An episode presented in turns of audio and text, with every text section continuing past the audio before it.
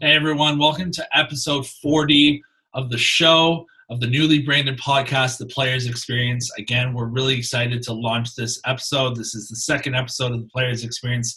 Same show, same great uh, concept, but newer and brighter guests as we get through to twenty twenty-one. And on today's episode, we are welcoming in Shai Davidi, Blue Jays columnist and Sportsnet writer. Before we get Shai on the show, we would just like to remind you uh, that our Hush Blankets and Great North Apparel codes are still available for some great discounts on some great gear. So hit up the links in our Instagram and Twitter bios for that. And of course, we would like to give a shout out to our production team, Jay Salty Photography, for the work that they do each and every episode to put the videos together, and just all the support that they give. So without further ado, let's get Shai on, talk about some baseball, and talk about his uh, books that he's developed, as well as some new updates to those books. Hey, Shai, how's it going, man? Thanks for joining on the show today. Oh, my pleasure, Ryan. How you doing? Good, man. Um, how was your New Year's? Oh, pretty good, pretty quiet. You know, nice uh, nice and safe in these, in these COVID days. So uh, trying to stay responsible, waiting for a vaccine, waiting for life to return to normal. So Uh, look forward to a, a little bit more of a rambunctious New Year's next year. Yeah, for sure. Um, I'm you and me both, and I'm sure a lot of people, we can't wait to get back into sports stadiums, see our sports teams, um, and hopefully that is sooner than later. But let's turn to some positive news and talk about you and your broadcast career. At one point in your life, did you know that you wanted to become a journalist, and more so a sport journalist? Well, I think throughout my youth, when it became apparent to me that uh, professional sports was not going to be uh, an avenue for me, th- this sort of uh, presented itself as uh, the next best thing. And I grew up with a lot of news uh, at home. My parents were avid news watchers, news readers. Uh, back when, you know, Time Magazine was still the magazine of the times, that was something uh, that my dad would always give me his when he was done, and I would read up on current events. So became a bit of a junkie at that point. So I ended up uh, doing the journalism program at Ryerson, initially intent on pursuing the broadcast side, ended up uh, focusing on news writing instead. And that led me to the Canadian Press. And uh, eventually, as the media worlds converged, uh, that interest I had in broadcasting ended up coming in handy, and uh, I was uh, among the fortunate ones able to to make the transition and function in multiple platforms. That's great. And yeah, Ryerson has a solid program. I almost ended up going to Ryerson myself because um, I ended up studying um, sports um, management at Durham College, but broadcasting was kind of one of my passions at the start of my kind of like, what do I want to do as a career kind of movement? And then I, I transitioned still into sport, but you know, broadcasting is one of those things where you can always kind of get your foot in the door at some point or another um, and get that experience you need. Yeah, I think ultimately, if you've got reporting chops, then you can really float between the worlds. I know, I know some people are just really uncomfortable with the performance end of things, and uh, certainly if I look back to my early days in front of a camera, it's not good and it's not pretty at all. Uh, but eventually, you get used to it. It's just another medium that you have to learn. And you know, I, I teach a, a couple of journalism courses at Centennial College, and what I did always tell my students is that, you know, you just can't fast track experience no matter what you're doing. You know, professional sports, obviously athletes practice uh, nonstop all the time. And in our business, you have to practice too. So, you know, for me, it was writing. I lived at the school paper uh, at Ryerson. Uh, I wrote, ended up writing for both of them, actually, the two on campus, the Eye Opener, which is the independent one, um, the Ryersonian, which is the one attached to the journalism program. That's really where I feel I got a lot of my education.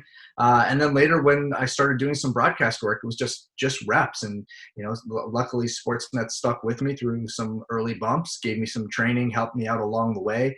Uh, a lot of people look out for me and give me helpful pieces of advice. Uh, and eventually you practice. If you're, you pay attention to what other people are doing, you try to keep learning, keep trying to get better. Uh, and, you know, eventually you get there. For sure. And like, even Same, touching on a lot of what you just said with the training and the learn as you go. Like you look at this show, you this is episode forty that we're on for this show. And looking back, episode one back in March of twenty twenty, when I first started this, I had like poor lighting. It was awful. The scenery wasn't great. And now I've set up this background and I have the right lighting, the right sound. So it's all learning curve, and and eventually you get the hang of it. You know, I, I think back Uh, and I, I think if you don't look at some of your work from years ago and not necessarily cringe, but just say to yourself, like, this needs to be better, or like, man, that really wasn't good, then, you know, that means you're stagnating and you're plateauing. And I think you're always want to make sure that you're putting yourself out of your comfort zones and putting yourself in uncomfortable spots, because that forces you to adapt, forces you to learn, forces you to grow. Uh, and I think that's how you ultimately continue to progress. And uh, you know, to anyone else who's interested or thinking about it, you know, you just gotta just gotta work and work and work. There's really no substitute for it. Definitely. Now, you currently work with Sportsnet, where you started in twenty eleven as an M L B insider and columnist for sportsnet dot c a. How did the journey into the sport journalism world kind of start for you? Um, do you want to dive, like, talk about that a little bit more? Sure. It's it's kind of funny. So, uh, you know, at school when I was at Ryerson, I ended up covering a lot of sports uh, for the uh, for both papers there, the Eye Opener and the Ryersonian, as I mentioned. Uh, and I ended up getting a, a part-time job at the Canadian Press doing sports agate, which is uh, essentially uh, the really kind of bottom of the barrel. We should just collect sports stats every night and update standings and put together game summaries, a lot of stuff that's automated now, but that was sort of my entry point. Uh, and I worked part-time at uh, Canadian Press all through the all through my university career. Uh, when I graduated, I actually finished second uh, for a job at the Hockey News. Uh, and so uh, my wife, then my girlfriend, we decided to go work in Japan for a year. We both got jobs with uh, uh, journalism jobs in Tokyo. I ended up working for in news, in Japan Times newspaper. Uh, I had earlier worked, uh, done a news stint at the Jerusalem Post as a part of an internship for my school in Ryerson. Uh, but I'd always had that connection to the Canadian Press. Uh, and so uh, a job ended up opening up uh, there just as uh, my wife and I were coming back uh, from Tokyo. And uh, I ended up getting hired there full time. And that was uh, my path. A few years later, I was uh, covering baseball on a regular basis for C P, uh, which is the greatest training ground, one of the most important news organizations we have in the country. And it was uh, it was perfect training. I got to cover an Olympics there as well, uh, which is definitely a career highlight. So uh, it was a, a pretty good pathway. And you know, I, I think in another world, I could very easily have worked in news. There's the part of me that would have loved to have maybe been a Middle Eastern correspondent or something along those lines. But uh, I ended up in the toy department, and uh, pretty grateful that uh, things worked out the way they did. Definitely. And that experience alone, being able to go to Tokyo and right there, and then bring that knowledge and experience back to the Canadian side of things, that's truly a remarkable experience. It's a priceless memory as well.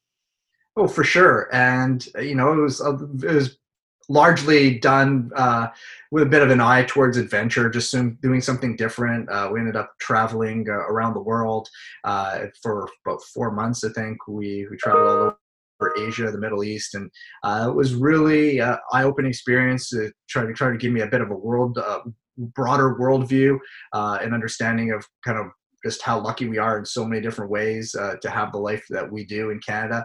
Uh, but, uh, you know, it's also a reminder of uh, how uh, really transplantable for, I'm not sure that's a word, but uh, uh, how how you can really just take this, this line of work, uh, these skills, and apply them in lots of different places around the world. And uh, Tokyo was certainly an incredible experience, uh, one that uh, still I still draw upon uh, to this day. So uh, a lot of fun. And uh, I, I tell my students all the time, you know, if you can get out and, and use this job to have good life experiences, uh, you know, that's what it's all about, because it, you could certainly make more money in other industries. Uh, and, you know, if you really want to invest in yourself, if, if money is your sole goal in this job, you know, this may not be the ind- the right industry to be in.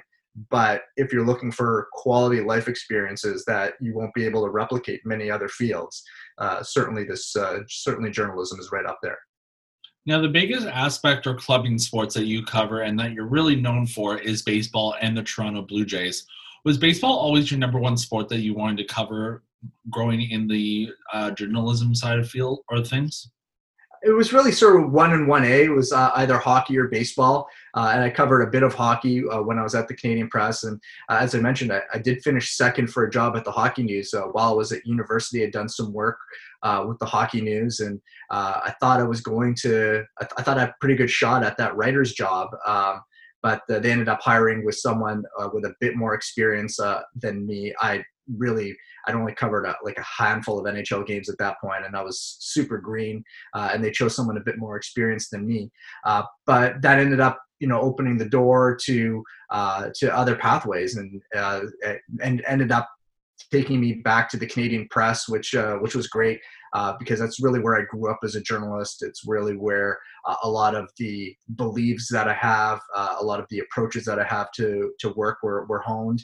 Uh, and I got to work with amazing people, and lots of them I, I still consider friends. So uh, it ended up, uh, it was an interesting sort of path, but it, it, baseball or hockey, either way, it would have been fine for me. I, I could have covered any number of sports. I, I didn't mind being a generalist either, uh, which is something that I did for a period at Canadian Press.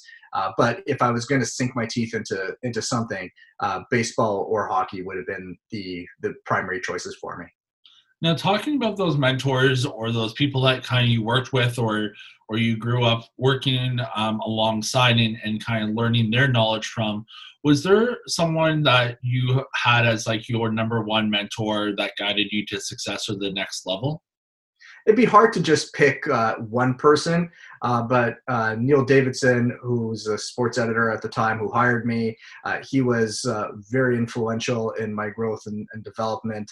Uh, there was a, a night editor there, uh, the late uh, Jeff Fraser, uh, who really poured a lot into me, and uh, was a, was a great uh, was a great colleague and someone uh, I I learned a ton from. Uh, and then I think it's also the the people around you too. You know, on, on the baseball beat, I was lucky uh, to to work alongside Bob Elliott uh, of the a long time of the Toronto Sun, uh, Hall of Famer, both sides of the border, uh, absolute king, a legend of the industry. Uh, you know, he's uh, he was a, an amazing uh, an amazing person to to be around, and remarkably generous. Uh, and the recently retired John Lott Uh, became a, a friend, and to this day is someone uh, that I consider a mentor, and uh, someone I still learn from and still teaches me things. So, uh, you know, I think that, you know, if, if you're, if you're in, in the industry, no matter what industry you're in, uh, you need to pay attention to the people you respect and the people you admire, uh, and because they all have something to teach you. And no matter where you are on your journey, if you're just starting out, middle, towards the end, uh, you know, never stop learning, never think you have all the answers, because you absolutely don't. Now, you touched on John Lott, um, and I wanted to ask you about your two books that you have out right now. The first book you wrote alongside John Lott, called Great Expectations, The Lost Toronto Blue Jays Season from twenty thirteen, and also more recently, The Big fifty, Toronto Blue Jays, The Men and Moments That Made the Toronto Blue Jays, uh, that you wrote yourself in twenty sixteen. What kind of work and dedication went into publishing both of these books, and what would you say you want the readers to take away from them? Well, it's interesting. I mean, they're, they're vastly different books. The twenty thirteen book uh, uh, was uh, really a bet on the on the Blue Jays that uh, we made with a, a publisher, E C W, uh, in Toronto, where we thought, okay, this could be a, a pretty special season for the Blue Jays uh, after they had made uh, the big moves to uh, to get Mark Buehrle and Jose Reyes and Josh Johnson and R A Dickey. And um, you know, we thought, okay, well, let's try to put together a book progressively over the course of the season and have it ready to go in time for the holidays. And if it ends up being what we think it's going to be, then uh, it could turn out to be great. And obviously the season didn't turn out that way. Uh, we sometimes joke that, you know, it turned out to be a better book, but that one that no one sort of wanted to read. Uh, you know, our marketing slogan could have been like, relive the misery in greater detail. Um, but I actually, I, I'm really proud of that book. Uh, one, you know, John, John wrote the hell out of, uh, out of his parts of the book. Uh, and I just tried to keep pace. Uh, but I, I think we, we unearthed some pretty good stories. We dug up some background about people. Uh, there's a lot of stuff in there that's sort of timeless. Uh, and it's not just a, a recounting of how the season went. It's more about, you know, the backstories of the people who shaped that season. And, uh, you know, I, I think the way that we structured it was uh, was pretty good. And, I mean, we had it finished, you know, just days after the season ended. Uh, I can't remember the exact word count, but it was a substantial word count. I think maybe, in, you know, sixty, seventy thousand words. Uh, so to have turned it around in that amount of time uh, was pretty good. So, uh, you know, that was a lot of fun, um, but it was a lot of work. The other, the other one, Blue Jays Big fifty, uh, is actually, I uh, just completed an update for it, which is coming out in spring twenty-one at some point. Um, but that one was uh, a bit of a different project, as it was, uh, look, look, hey, let's put together fifty, fifty people, moments, achievements, games, things of significance uh, in Blue Jays history. And so it was a chance to, you know, look at the franchise's history a bit more holistically uh, and try to pick out good stories uh, within that time. Uh, so, uh, you know, that was a, it was a fun project. That one was, uh, was done during the two thousand fifteen season. I think I actually, if memory serves, I think I signed the contract in July uh, of that, of that summer, and then had the story, had the book of, I think it was roughly eighty-five thousand words, filed by the end of November or beginning of December, somewhere along those lines. So uh, that was a little bit breakneck, but a ton of fun too. And I think anytime you can go back and just have in-depth interviews with people, in-depth conversations about stuff that isn't the day-to-day, uh, that's super fun, super intriguing. And uh, you know, that, that for me was a big part of the enjoyment. Now let me, uh, I got to take the guess, because if you're get, doing that book and update, I'm guessing that the number one moment is probably going to be either the bat flip or some moment from the twenty sixteen season when they made the playoffs uh, for their second year in the row. Um, am I right when I say that, or can you not quite say trust yet? No, I'm happy to say. So uh, the, initially uh, the bat flip was in uh, the first book. Uh, and it obviously is going to be back in the second one. But the way that uh, I sort of structured it is that I have, I don't know, it was initially sort of a chronological order, but now it's sort of mixed. I'm not sure if, or I guess, uh, sorry, uh, most important to least important. I'm not sure that it's quite that. I just tried to group uh, this time around. I tried to group periods of times together. So uh, the first uh, few chapters of the book are all on the different playoff seasons. It starts at number one with the first World Series title in ninety-two. Uh, chapter two is the ninety-three world, the ninety-three season. Uh, chapter three, I believe, is the eighty-five season. Uh, chapter four is the uh, is the two thousand fifteen season, and it proceeds from there. So uh, there is a, a chapter. Uh, there was a chapter that was uh, initially devoted to uh, what I termed the, the holy trinity of Blue Jays home runs, which was the, the home runs by Carter, Sprague, and Roberto Alomar. Uh, then the bat flip happened, and I added that. And so for the, the updated version, I added uh, the Edwin Encarnacion walk-off homer into that chapter as well. So, uh, you know, the, there are a few updates. That's one of them. There's a, a new chapter on Jose Bautista, a chapter on the twenty sixteen season, a chapter on the twenty twenty season, a chapter on Mark Shapiro, an updated chapter on Josh Donaldson. Uh, so uh, a lot of new stuff. I ended up writing thirty thousand words uh, for that. So uh, it's uh, it's pretty fun. That's incredible. And uh, yeah, writing a book is definitely a hard uh, challenge for anyone. Um, and kudos to you. And we're, I'm, I know I'm already excited to get it uh, in spring of twenty twenty-one um, because I read part of the, the last one. And so I'm excited to see the new stories that are, that unfold in that book as well. I appreciate that. Yeah, it's uh, uh, it, it was done uh, again at sort of a breakneck pace. I'd like to actually at some point do a book, let's say like a year and a half of lead time as opposed to a few weeks or a few months. But uh, uh, I thought the, there was some some pretty good stuff in there, some pretty fun stuff. That's great. Now, while covering the Blue Jays over the last number of years, you've been able to obviously travel to a number of different ball clubs and cities while you've been covering the team. Out of all the different ball clubs that you've been able to report from, which has been your top three, let's say, uh, to be able to report from? Uh, well, it's sort of my one and one A would be San Francisco and Pittsburgh. Uh, I just love those two parks.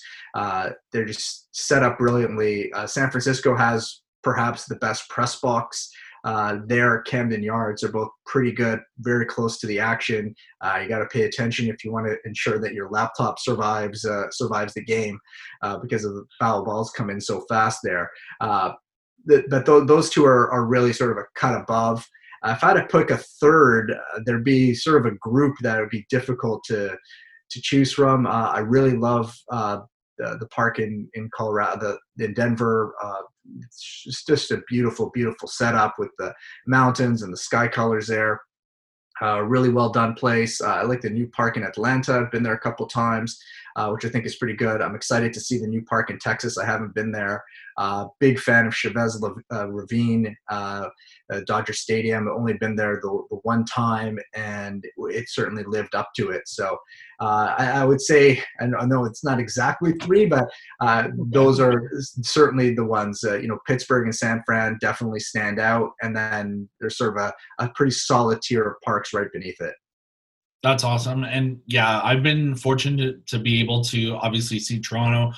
I've seen Pittsburgh, Detroit, um, and Washington as well. And my, my goal obviously is to do one of those, like, not quite thirty and thirty, but do something to that degree where it's like May and June, go and see five or six ballparks, and then maybe August, September, go see another set of ballparks as well. Yeah. I think that's what's a uni- you bit unique about baseball is that, you know, each each park is its own experience, and each park uh, has, has its own unique quirks and sightlines and things of that nature. And, uh, you know, I, I chased uh, I, take, I chased Dodger Stadium for a long time. I was at twenty-nine to thirty for uh, a long period of time, and uh, for some reason just never aligned for me until the Jays finally made a trip back there in, in twenty nineteen. So uh, now I've got to get to that new Texas park to get back to thirty of thirty. Uh, but uh, it's certainly one of the joys of just getting to experience the different parks and different setups and different sightlines. And uh, it's interesting how the game is just a little bit different at each place. Exactly. And one one field I'm really excited to go and see, Wrigley Field. Mm-hmm. Um, I love the Cubs as, a, as one of my, like, third team options. Uh, my first two obviously being Toronto and also the Angels. Um, just big fan of Mike Trout. Um, he's always been uh, one of the more humbling players I found whenever I've been able to see him play in Toronto. He always takes time for, like, the fans and, and says hi and all that stuff. So, um, yeah, those have been my three. And so I got to mark those two off the list still, but we'll get there. Now, following up on my ball club question, uh, this now relates to players. From the players that you've been able to watch, who has been one of your favorite ball players to be able to see in action? Well, it's interesting. So, I mean, you mentioned Mike Trout. Anytime you get to watch him, uh, absolute treat, absolute pl- pleasure. Uh, Mookie Betts was uh, super compelling. Uh, but, you know, I've covered uh, I've covered the team for, for nearly or about two decades. So I've gotten to see uh, a lot of a lot of great players, a lot of Hall of Famers. Uh, for me, I still think Roy Halladay is uh, is a pinnacle in, in a number of different ways, and we certainly learned a lot more about some of the challenges that he faced within himself during his career. Uh, but you know, the the ability to perform at that level, to be so demanding of himself, uh, to be uh, to be so committed to what he was doing, to be so determined in what he was doing. Uh, it really stands out. You know, Carlos Delgado is uh, in that realm too. Uh, somebody who not just was a tremendous performer on the field, but someone uh, with the, you know, a lot of really good thoughts about what's going on in the world, and, you know, a, a, an important social conscience, uh, someone who you could really learn a lot from in a number of different ways, uh, about as impressive a person as, as you can meet. Uh, Jose Bautista, certainly along those lines too. Um, just, you know, I think someone who obviously is appreciated for the bat flip, but he was uh, someone who I think was dealt with it in, in a bit of a too superficial a way by the media a lot of the times, uh, just because people, I don't think, took the time to really understand him or didn't want to under uh, really look at how he had a, a more holistic view of things or a deeper view of things. Uh, and so I really enjoyed uh, covering him and getting to know him. Uh, and, you know, Mark Buehrle is someone that I only covered for two seasons, uh, but I really, I really appreciated in a number of different ways. Uh, just, you, you know, uh, just really uh, someone with a lot of E Q, uh, someone who was able to take every bit of his ability Uh, and maximize it, uh, someone who performed with uh, a remarkable courage and conviction, uh, and and just simplified a game that can be super, super complicated. So uh, those are just a few. I'm, I'm one hundred percent forgetting a lot of people that I've really enjoyed both watching and, and conversing with.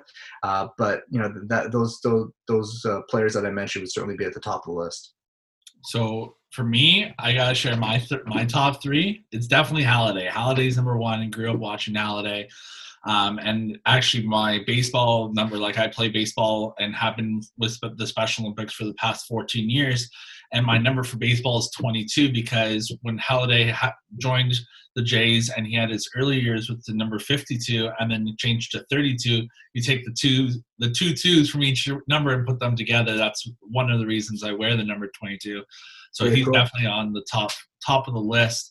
Um, Besides watching, obviously, Jose Bautista for the number of reasons that you actually just mentioned as well, um, he was also one of my top players to watch because, again, he started watching him when he came to Toronto and, and was a fan ever since.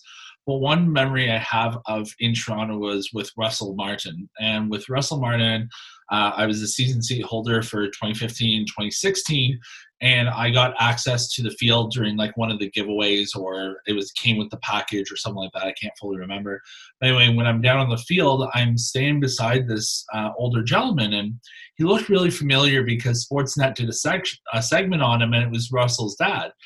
And so I'm sitting there, and I and I ask him, I'm like, "You're you're Russell's dad, right?" And he's like, "Yeah, yeah. How are you?" And we start talking, and it was really cool just being able to watch like the the warm up or the batting practice, and, and watch Russell also hit off the hit there too. But then also be able to chat with his dad about baseball and like what it was like growing up and all that with Russell, and uh, it was really a unique experience. Um, and then after warm-ups were done, uh, Russell came over and we got a photo and all that. And so I have this photo of like me, Russell, and his dad, which is very unique. Um, but again, just because of like that memory, Russell's in the top three for me as well. Yeah, that's look, uh, that's uh, completely understandable. Like, he was a, a great player, uh, someone who, like, I I thoroughly enjoyed nerding out about catching stuff with him, and uh, you know, somebody that. You know, again, like if you're gonna gonna be baseball nerdy, and I, I, I used to love watching John McDonald take infield, right? And so uh, I I could just watch him just just to practice fielding grounders and the way that he would take different routes to balls and the way he'd transfer the ball from the glove to hand and try to find ways to speed up that process.